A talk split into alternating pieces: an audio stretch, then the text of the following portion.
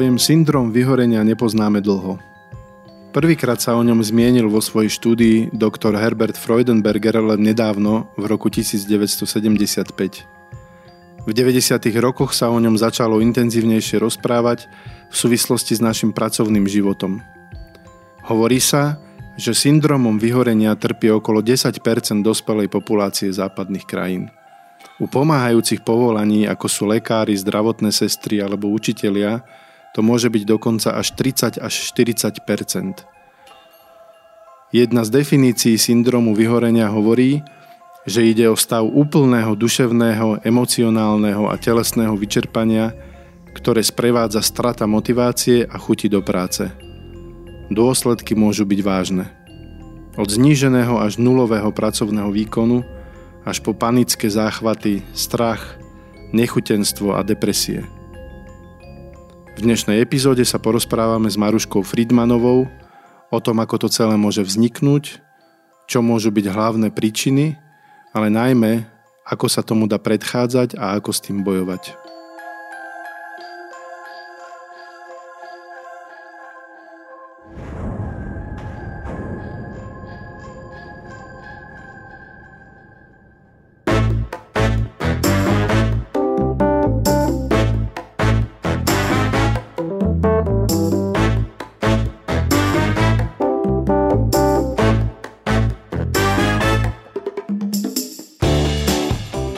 ProSite Academy prináša podcast Na rovinu o podnikaní.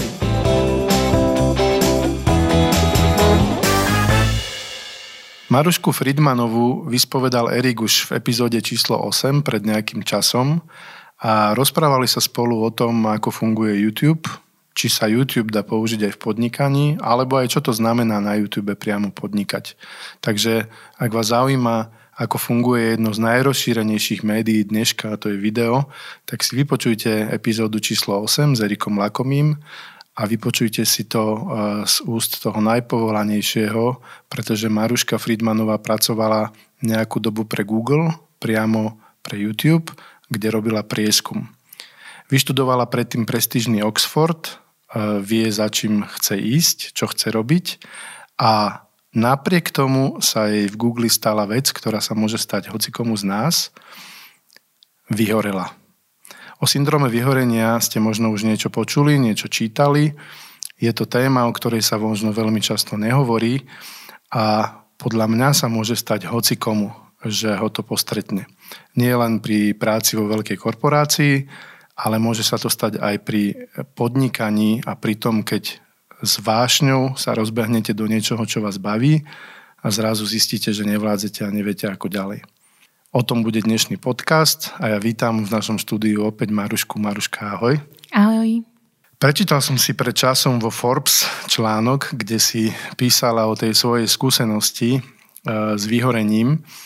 Priznám sa, že pre mňa to bolo veľmi zaujímavé čítanie, pretože mal som pocit, že počas mojej práce pre jednu z nadnárodných spoločností podobnej ako Google, konkurenčnej v niektorých oblastiach. Som predčasom pracoval a odišiel som práve z toho dôvodu, že som si povedal, že možno to nie je tá cesta, ako ísť ďalej. E, netuším však, čo to obnáša, ak e, reálne sa ti stane to, že vyhoríš. Predpokladám, že veľa ľudí aj v tvojom okolí o tejto téme rozpráva a že možno neúplne vedia, o čom rozprávajú. Ako to bolo v tom tvojom prípade, kedy si ty pochopila, že pravdepodobne ti niečo je a nevedela si ako ďalej?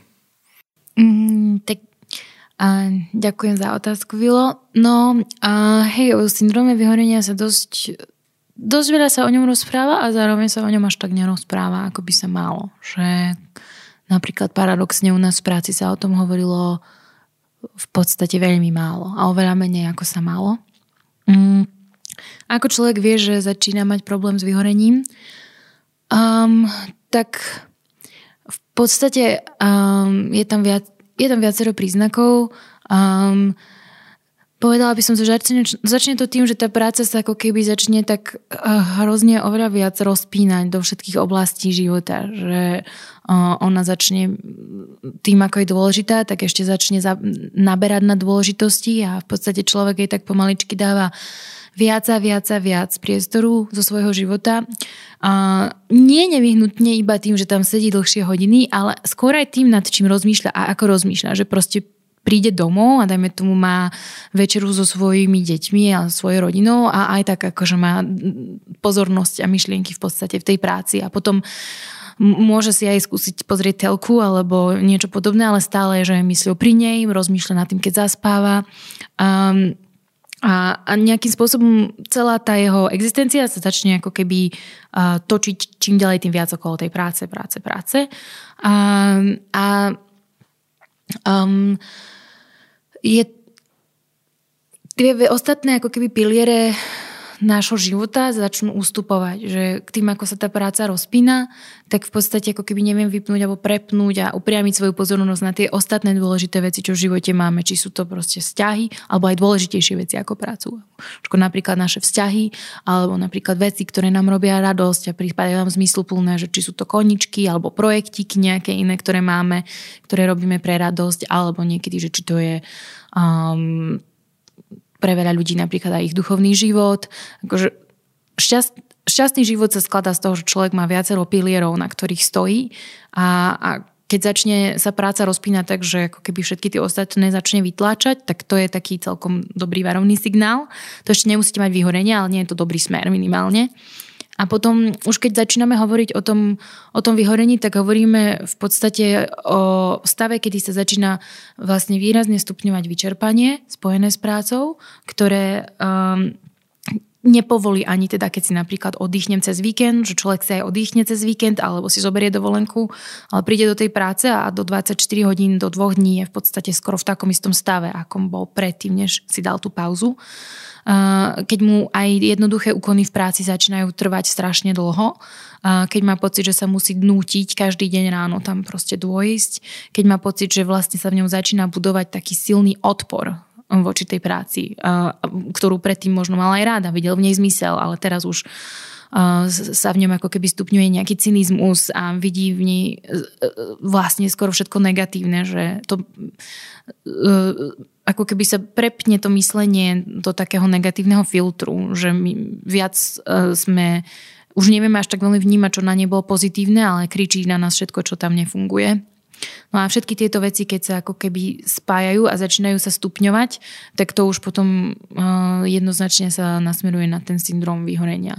A potom často prídu už také ako, ľudia sa spamätajú, keď už sa im napríklad spravia také silnejšie um, stavy depresie alebo napríklad panických atakov, úzkostných atakov, úzkostnej poruchy, uh, tak keď vidia, že napríklad už nevedia úplne fungovať normálne v tom bežnom živote ako zvykli, tak vtedy často sa tak spometajú, že o, o, že teraz to už asi nie je dobré. Skúsim ťa trošku možno vrátiť ešte trošku mm. naspäť v čase. Toto, čo si teraz popísala, sú v podstate také ako keby povedzme, že vonkajšie príznaky, ale skôr takého psychického charakteru, kedy už nemáš radosť z práce a podobne. Ty si uh, mala veľký sen študovať na Oxforde, podarilo sa ti to na druhý krát, hovorili mm-hmm. sme mhm. o tom v predchádzajúcom podcaste. Vyštudovala si to, dokonca si tam zostala spraviť doktorát a nakoniec si si vysnívala prácu v Google. Predpokladám, že strašne veľa ľudí by chcelo v Google pracovať je to taký veľký sen. Čiže ty si musela byť naozaj veľmi rada v tej svojej práci, vedela si, prečo tam si a napriek tomu si časom získala k tomu, podľa toho, čo hovoríš, ako keby taký odpor, že asi si tam nerada potom časom chodila a tak ďalej. Vedela by si teraz tak spätne povedať, že kedy bol ten moment, že si si naozaj uvedomila, že to nie je len nejaký prechodný stav, pretože takýto stav môže mať veľa ľudí, ale že to už je naozaj niečo, čo môže súvisieť doslova s psychickou chorobou, ktorá je spájaná so syndromom vyhorenia. Ja si totiž, ja ti mm-hmm. poviem, prečo tú ano. otázku kladiem, lebo veľa ľudí začne podnikať, povedzme, strašne ich to nadchne, mm-hmm. robia to s veľkou vášňou až nakoniec sa ocitnú vo svete, kedy naozaj sa venujú iba tomu podnikaniu a ja som si v tom článku, kde si ty popisovala mm-hmm. ten, ten stav, prečítala, že vlastne ty si prestala robiť také svoje koničky, ktorým mm-hmm. si mhm. sa venovala. Ty si úplne ich vyradila zo života a si sa venovala len práci. Ja som už na nich v podstate nemala energiu aj. Že um, ako ja úprimne poviem, že nejakom uh, ja som v podstate už Google do, do YouTube nastupovala um, fakt dosť vyčerpaná. Ja som chcela to PhD dokončiť predtým, než som začala pracovať pre YouTube a chcela som si dať pauzu. Namiesto toho to skončilo tak, že som ho ešte dokončovala popri YouTube, čo fakt nikomu neodporúčam. Um, a a vlastne to bolo obdobie, kedy ja som sa aj stiahovala z Anglicka do Švajčiarska a mne v podstate naozaj uh, vypadli všetky teda tie, okrem, okrem spievania, uh, tie ostatné koničky, ktoré som mala rada, veci, ktoré som robila len tak ako keby pre seba, len preto, lebo ma tešili. Uh, no a um, tá práca ma, ma veľmi bavila a ale napriek tomu, akože asi to, ja už to nie úplne dobre pamätám, ale um, ja som mala tie varovné signály podľa mňa dosť, dosť dlho, hej, že uh, ja som to skutočne potlačila strašne dlho. Uh, že bolo jasné, že toto nie je OK, aspoň dva roky to bolo jasné, že toto už je ako naozaj zlé fungovanie. Len ja som tak strašne to nechcela pustiť, že som to nebola ochotná vidieť, aj keď už teda to bolo docela zjavné a aj moje okolie, to najbližšie, môj priateľ mi hovorilo, že toto už nie je dobré a nie je to zdravé. A, um, ale ako keby ja som bola úplne hluchá slepá voči tomu a len som strašne si tlačila. To už vlastne bol taký ten príznak toho, že pre mňa bola už tá práca najdôležitejšia vec na svete. Uh, takže som to aj zľahčovala trochu, to, keď oni mi dávali tú spätnú väzbu, že toto už nie je zdravé, že toto je za hranicou. A, a sama pre seba som si to tak hovorila, že to je ale iba blbé obdobie. A, a napriek tomu, že mám PhD z psychológie a mám klinickú psychologičku, tak musím povedať, že ja určite by som to povedala, že až možno dva roky, alebo tak nejak. Čiže ty si dva roky bojovala e, s nejakou nechuťou, nevôľou, z nejakého dôvodu si chcela jednoducho, nenašla si tú odvahu to asi ukončiť a hovorila si si, že to by bolo tvoje osobné zlyhanie, alebo čím to bolo. A to nebola ani nechuť a nevôľa, to by bolo ešte v pohode, keby to bola nechuť a nevôľa. Akože mne už sa to naozaj vystupňovalo do oveľa um, akože vážnejších stavov, kedy ja som naozaj mala dosť, mala som silné úzkostné ataky. Um, kedy som e, mala také vyčerpanie, že som uh, napríklad boli dní, že som bola tak vyčerpaná, nedokázala si v podstate uh, ani zobrať jedlo z toho, ako som sa cítila vyčerpaná. A kedy som rušila všetky nejaké svoje spoločenské plány a nešla som na svadby kamarátom dobrým a podobne kvôli tomu, ako veľmi som bola vyčerpaná. Um, že to nebola už iba nechuť a nevôľa. Ako to, to, koľko energie ma stalo v pondelok ráno sa tam dvihnúť a ísť, to bola jedna vec. Ten cynizmus, ktorý vo mne rástol voči tomu, že vlastne tá práca, ktorú robím, je na nič. Um, to bola tiež ďalšia vec, ale to, do akej veľkej miery ja už som bola teda vyčerpaná a ako veľmi už aj to moje telo proste tie, um, mi dávalo najavo poruchami spánku a tými úzkostnými atakmi, tak to, to bolo dosilné a bolo to vidno. Teda v práci to až tak vidno nebolo, ale Um, môj, myslím, že moji blízky to celkom videli, lebo nie, tie veci sa už v podstate nedali zakrývať, že to je OK. Potom si teda ale musela nájsť v sebe nejakú odvahu a povedať si, že dobre, tak uh, asi sa už ďalej nedá. Uh, dokázala si to spraviť sama, alebo si potrebovala niekoho pomoc na to? Potrebovala som pomoc.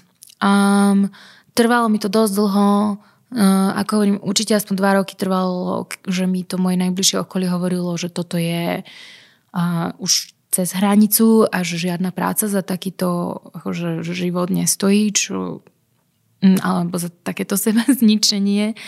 Um, a ja som mala pocit, že proste to je obrovské zlyhanie, ak teda odídem z tej práce a nevedela som si nejako predstaviť, že čo, čo teda budem, keď už nebudem mať túto svoju skvelú prácu a prestíž, čo z ňou ide a ako keby, ale zároveň mňa stále ako bavilo to rozmýšľanie nad tými problémami a ten používateľský výskum a tak. A um, kebyže som nemala um, vlastne rodinu, priateľov a, a vlastne priateľa, ktorí mi veľmi silno opakovali, že že toto je fakt mimo a, to, a, a nie je to zdravé a že, že potrebujem s tým niečo urobiť radikálne, tak myslím, že by to trvalo ešte oveľa dlho. Ja neviem, ako by to teda bolo. Um, veľmi mi to pomohlo, že, že som mala okolo seba tých, že tí moji najbližší ľudia mi silno signalizovali, že toto nie je v poriadku. Nakoniec si ale sa rozhodla. Mm-hmm. Pokiaľ som to dobre pochopil, tak si dala výpoveď ano. E, svojmu zamestnávateľovi. Mm-hmm. Čo sa dialo potom? E, príznaky pominuli? Ako to vyzeralo ďalej? No aj vlastne celá tá e, v podstate aj tá cesta k tej výpovedi no okrem toho, že bola dlhá a tak bola charakterizovaná aj tým, že ja som sa toho naozaj nechcela zdať. Pre mňa to bolo možno centrálna vec k mojej identite.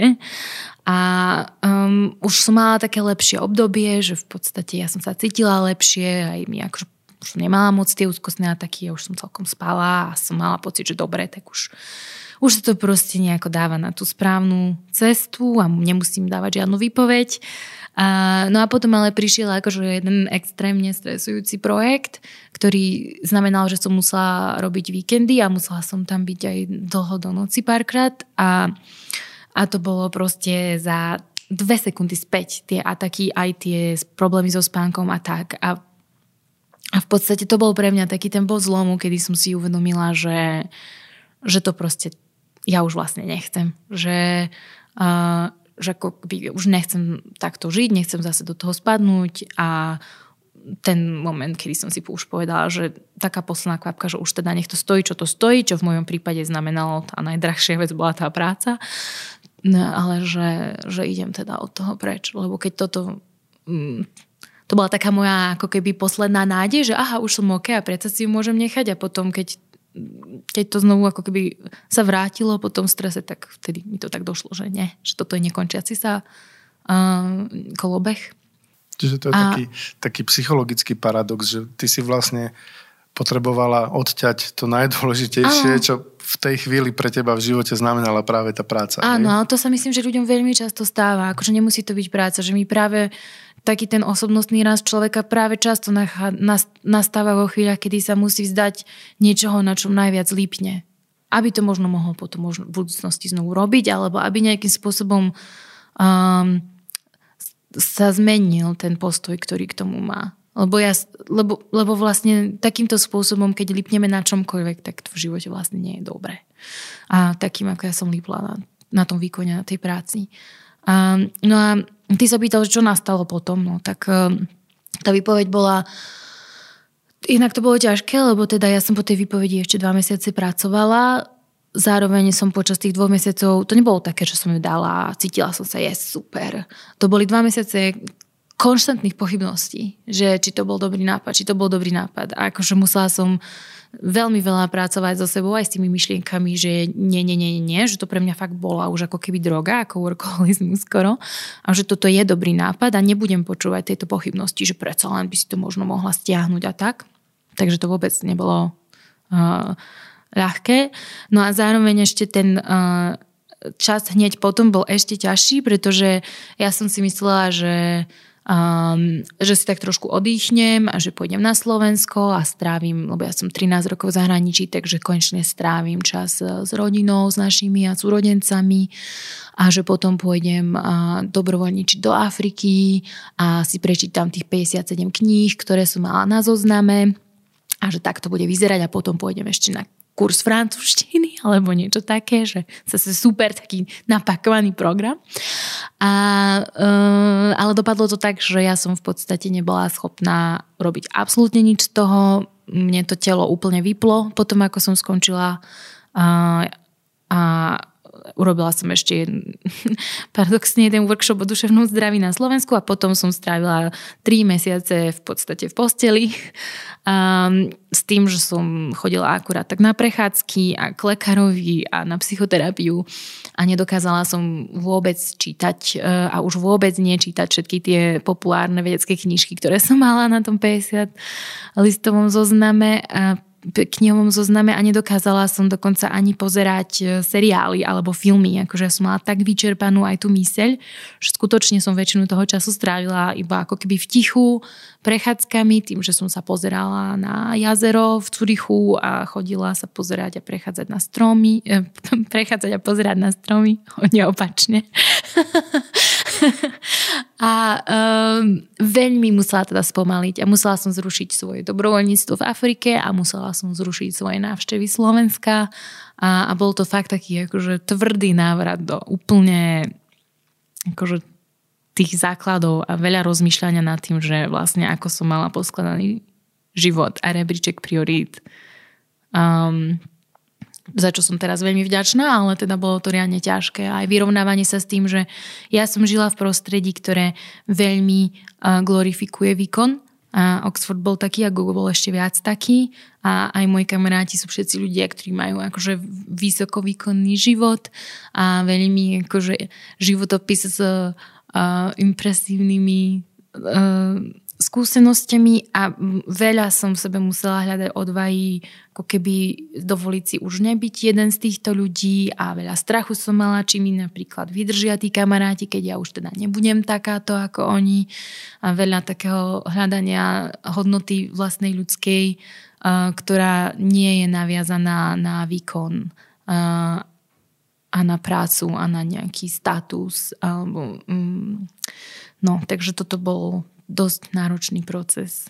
E, jedna vec je to, čo hovoríš, že človek sa nevie vzdať nejakých vydobitých pozícií v živote a na druhej strane e, ty si bola už v stave, kedy to už nebolo o nejakom e, psychickom obťažovaní, ale ty si doslova fyzicky trpela. Mm-hmm. Ťa počúvam správne, tak ty si v podstate tri mesiace strávila ako keby v takej tej najťažšej liečbe hneď po mm. odchode z práce, čiže trvalo to minimálne teda 3, 3 mesiace. Predpokladám, že to nešlo bez nejakých e, medikamentov, mm. bez psychiatra a mm. tak ďalej. Takže trvalo to 3 mesiace podľa toho, čo hovoríš. Čo bolo potom?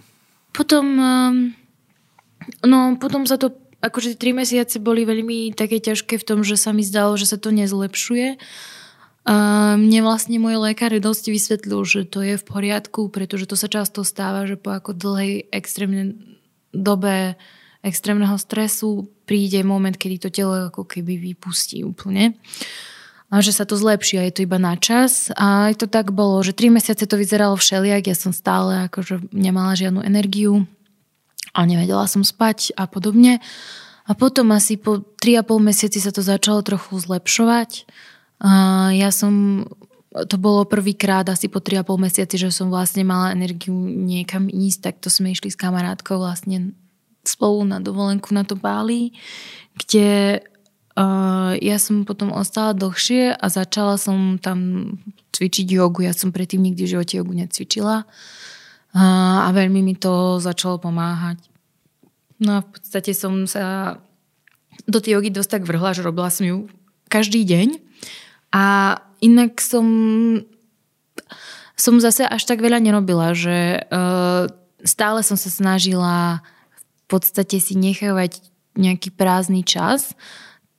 Tam to išlo aj oveľa ľahšie, lebo v mm, som tam nemala celý okruh svojich priateľov a rodiny. Že v tomto je ako keby niekedy ťažké sa dávať z týchto vecí dokopy doma, alebo teda pre mňa v Curichu, kde som žila, lebo tam máte stále to staré prostredie a veľa tých akože podnetov starých a ako veľa ľudí, z ktorých s vami chcú tráviť čas. A, ale pre mňa bolo dosť dôležité, aby som ako keby mohla byť sama a aby som, aby som mala ten priestor na bytie so sebou a na nejaké také rozmýšľanie. No a v tom bolo teda celkom dobré ísť preč niekde, kde som v podstate nikoho nepoznala a akurát robila tú jogu a potom takisto iba pozerala na more a oceán a bolo to trochu podobné ako s tým prechádzaním v prírode predtým. A, ešte aj teraz um, musím povedať, že toto je niečo, čo by som ešte chcela trochu viacej robiť. A potom si, keď už budem naspäť v nejakej práci, tak veľký pozor si dávať, aby som mala uh, veľa uh, priestoru vo svojom živote aj práve na niečo takéto. Nie na nejaký že aktívny oddych, aj ako keby uh, zase také nejaké aktívne koničky, ale aj na skoro niečo ako takýto prázdny čas, neviem ho inak opísať. Možno by som ti teraz do toho skočil, lebo to je práve to, čo som sa ťa chcel spýtať, lebo to, čo stále doteraz hovoríš, e, znamená, že tá psychická pohoda alebo psychické zdravie veľmi súvisí aj s tým fyzickým, nedá sa to mm-hmm. oddeliť. Takže ono to môže naozaj dopadnúť aj oveľa horšie ako to, čo teraz hovoríš ty, pretože ty si sa z toho evidentne po ťažkej námahe dostala. A keď už máš teraz túto skúsenosť, zažila si to, eh, ľudia, ktorí to nezažili, netušia možno a nevedia si predstaviť, že čo vlastne rozprávaš, tak ako by si to, alebo ako teraz tu plánuješ stávať na novo? Čo urobíš inak? E, predpokladám, že máš stále v hlave veľa zaujímavých projektov, to, čo hovoríš, alebo si hovorila aj v minulom podcaste, sú veľmi zaujímavé veci. Čiže určite budeš chcieť ďalej pokračovať v tom, čo si začala. Ako to budeš teraz stávať inak? E, ako, ako, čomu sa chceš vyhnúť? A to je možno to, čo by som chcela, aby si aj poradila ľuďom, ktorí nás dnes počúvajú, ako si vystavať to nadšenie pre prácu tak, aby nespadli do tej jamy vyhorenia, hej, aby sa im to nestalo, aby sa tomu mohli vyhnúť. Čo treba robiť inak? Skús to nejak možno zadefinovať v tejto chvíli. No, myslím, že je strašne dôležité si uvedomiť tie ďalšie piliere, o ktorých som hovorila na začiatku a urobiť si nejaké brzdy, ktoré spôsobia, že nech sa deje čokoľvek, proste tie ďalšie piliere dostanú ten priestor, ktorý potrebujú v živote mať. Ale ono to nejde bez toho, aby si človek kontinuálne pripomínal, že proste tá práca napríklad, ak je teda ten prípad, že je veľmi pri ňu zapálený, je iba jeden z tých pilierov, že to nie je to, na čom stojí celá tá jeho identita. No a uvidíme, ak mne sa to bude dariť, hej, pretože ja ešte nie som naspäť v tom živote. Ja si teraz napríklad dávam veľký pozor na to, že aby som sa nepustila do priveľa projektov, a aby som začala veľmi pomaly, a aby som ešte vlastne počkala, že už sa cítim, že aj celkom môžem, ale chcem minimálne ešte chvíľku počkať. Um, no a potom myslím, že mne sa to chvíľku na Oxforde darilo tak robiť, tak dúfam, že sa k tomu vrátim, je, že uh, si dať úplne ako ne, spre, pevné hranice, že je úplne jedno, čo sa deje, ale uh, a je úplne jedno, ako veľmi nestíham s nejakými projektami, ale akože jednoznačne mať pevne m, napríklad to, že ráno uh, sa najem, aj to, že naobedujem, že pr- ne, ne, neurobiť to, že vypustím ten obed, čo dneska sa mi skoro tuto stalo.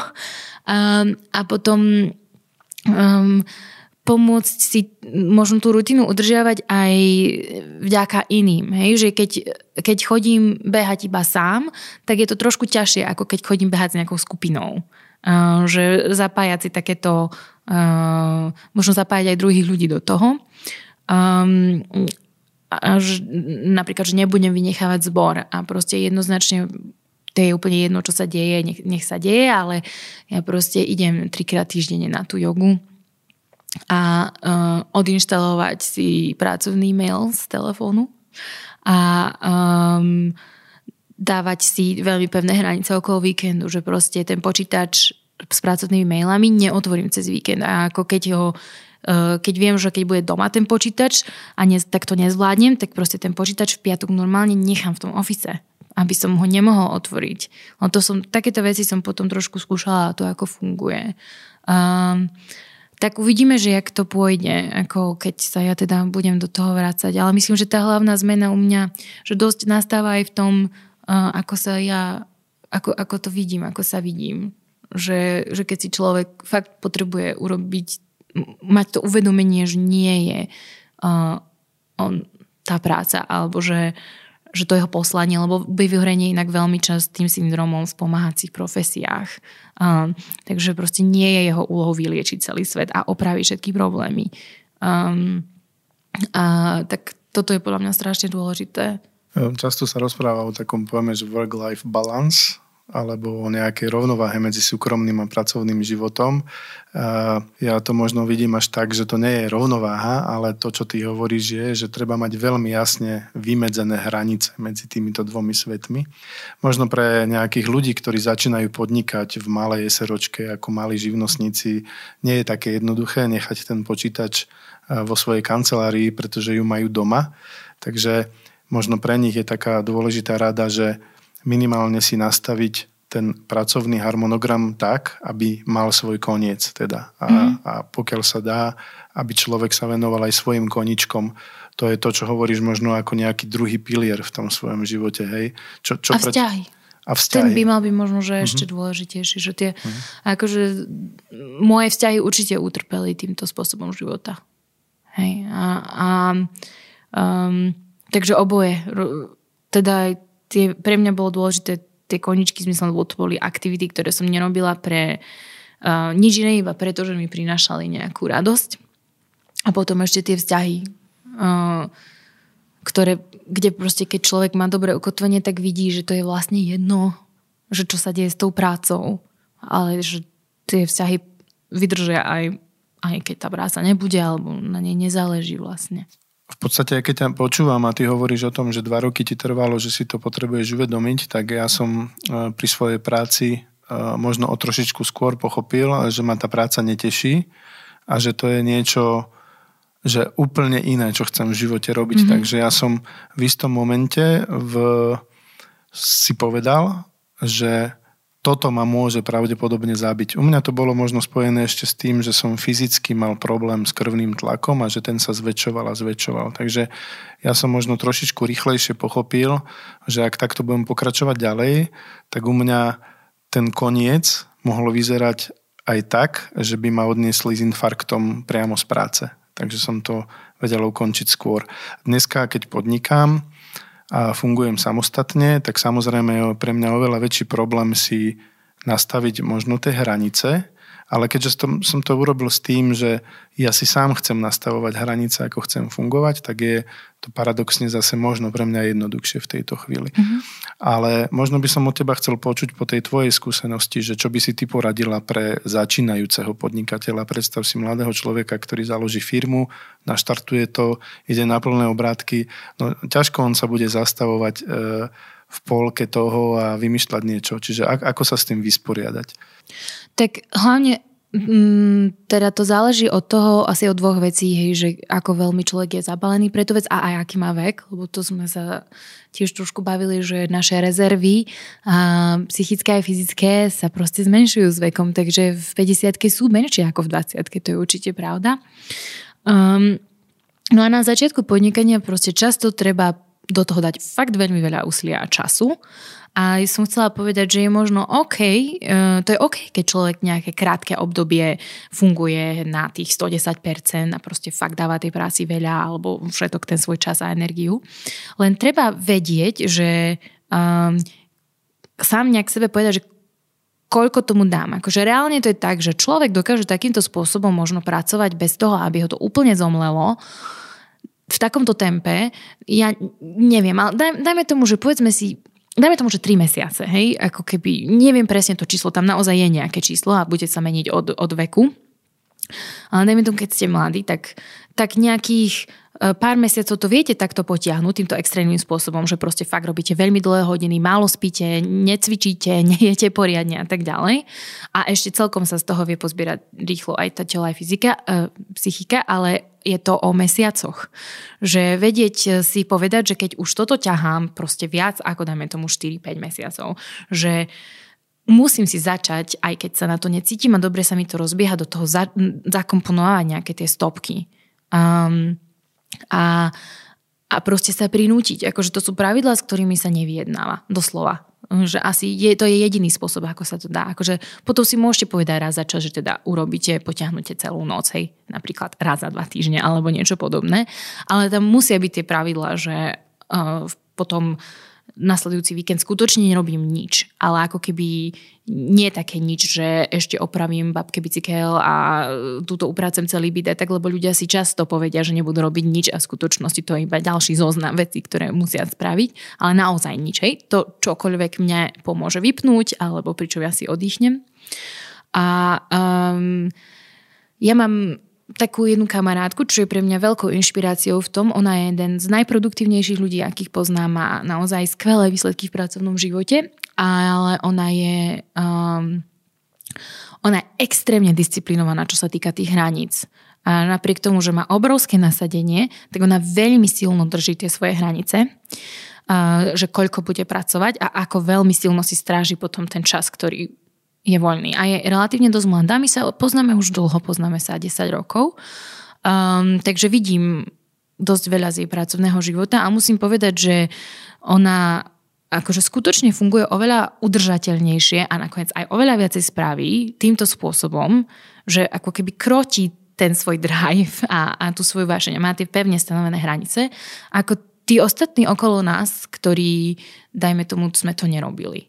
Že na nej vidíme aj to, že, že ono sa to dá aj bez toho, aby ste možno na tom začiatku išli s tou plnou parou vpred a tak ďalej. Že ju to veľmi baví, čo robí, je v tom veľmi dobrá, dáva tomu veľa času, ale má veľmi silno stanovené tie hranice, že proste ona viac ako 9 hodín tomu proste nedá a je, uh, aj keď to je vec, pre ktorú akože žije, dýcha a je neviednateľné, že proste jednoznačne musí akože 3 až 4 krát do týždňa proste športovať. A má obdobie, keď dajme tomu dobre, má veľmi intenzívnu časť projektu, tak na 3 týždne v tom povolí, ale je veľmi prísna v tom na seba, že sa k tomu vráti, veľmi opatrná s tým svojim voľným časom že proste vidno, že ona s tou energiou je si vedomá, že tá energia je konečná a že ju bude potrebovať do budúcnosti. A niečo také si uvedomiť. Lebo keď ste mladí, tak ľahko sa vám zdá, že tá energia je nekonečná a môžete ju teda teraz takto používať. A, tak si pri, proste iba asi pripomínať, že to tak nie je. A ako keby na, na silu si tam našúpať uh, tieto veci na udržateľnosť. Aj mne sa páči, čo si povedala, že vlastne to, že vieš vo svojom živote si nájsť aj to prázdno a mhm. nehambíš sa za to, že to prázdno tam je, že doslova, že nič nerobíš, ti paradoxne dokáže byť oveľa efektívnejší v tej tvojej práci. Už len si zadefinovať, že čo to prázdno je. Hej, aby sa človek mm-hmm. nevenoval práve tým iným milión činnostiam, ktoré potrebuje nejak nutne spraviť v živote. Áno, a to je veľmi dobre si ako keby povedať takú iba otázku aj s tým prázdnom, že je to niečo, čo je iba pre mňa a ma dobíja, alebo je to niečo, čo by ako keby trebalo. Alebo um, že lebo presne ľudia často si tam dajú také veci, že teraz si uprácem celý byt cez víkend a to považujú za oddych. Ale to je oddych iba vtedy, keď to skutočne urobí vám ten pocit, že vlastne vám sa to chce a máte z toho rado, že je to také čisté, ale pre kopu ľudí toto nie je oddych. Sú ľudia, pre ktorých upratovanie naozaj je oddych. A, ale treba na sebe rozpoznať, že či to tak pre mňa je alebo nie je. A keď to ako náhle spada do kategórie v podstate úlohy, aj keď to nie je pracovné, tak to nie je oddych. To akože pre tú psychiku ani pre to telo nie je oddych. Že na to si tiež treba dávať pozor. No a tá moja kamarátka je v tom úplne úžasný príklad. Ja som veľmi vďačná za to, že to môžem vidieť, že to funguje naživo. To som tiež niekde čítal, že pre tínedžerov je dôležité, aby sa aj nudili. Nielen stále boli zaprataní do školy a do kružkov. Pre všetkých ľudí je veľmi dôležité, aby sa nudili kvôli tomu, že vlastne ten čas, kedy sa nudíme, dávam teraz úvodzovky, je v podstate čas, kedy v našom mozgu prebieha e, spracovanie informácií, ktoré nie je úplne vedomé. A uh, ono to je akože taká spracovávacia jednotka, ktorá potrebuje ten čas uh, ako keby prázdny alebo tej prázdnej pozornosti, aby dokázala fungovať, uh, lebo inak to obmedzené množstvo energie, ktoré ten mozog má, tak dáva na tie veci, ktoré sme si vedomé. A to nie je náhoda, že e, tak veľa ľudí napadnú nejaké riešenia zložitých problémov práve keď sú na prechádzke alebo v sprche alebo ako keby robia nič. Um, lebo ten mozog nerobí nič. To už máme celkom, dobrý, e, celkom do, dobré množstvo dôkazov a štúdí z neurovedy, ktoré ukazujú, že tam vlastne v tom mozgu prebieha uh, veľké množstvo spracovávania informácií, ktoré akurát nie je vedomé. Takže nuda je fakt dôležitá.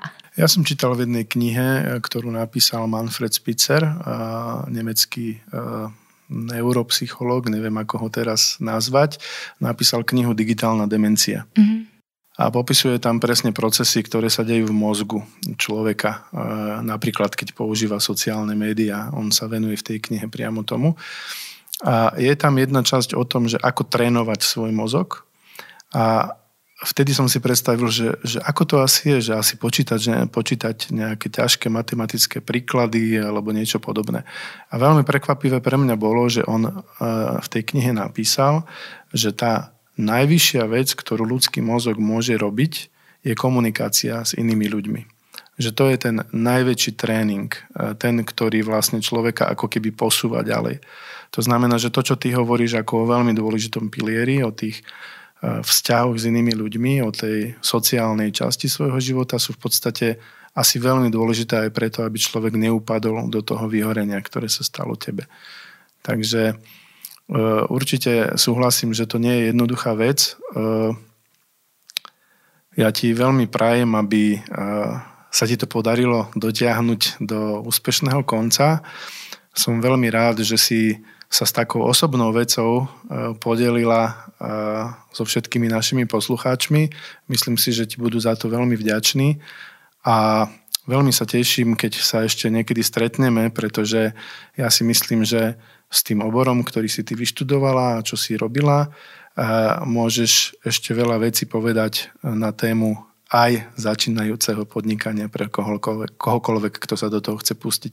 Takže ešte raz ti veľmi pekne ďakujem a držím palca, nech sa darí. Ďakujem, Vilo, za pozvanie a tiež dúfam, že sa ešte stretneme. Počúvali ste na rovinu o podnikaní dvojtýždenný podcast spoločnosti ProSite Slovensko. Podcast na rovinu o podnikaní nájdete vo vašich mobilných podcastových aplikáciách alebo na streamovacej službe Spotify, ale aj na webe www.narovinu.online. Dnešná epizóda vznikla s podporou ProSite Academy, vzdelávacej platformy spoločnosti ProSite Slovensko. Strich a produkciu zabezpečila spoločnosť Button Media. Do počutia o dva týždne.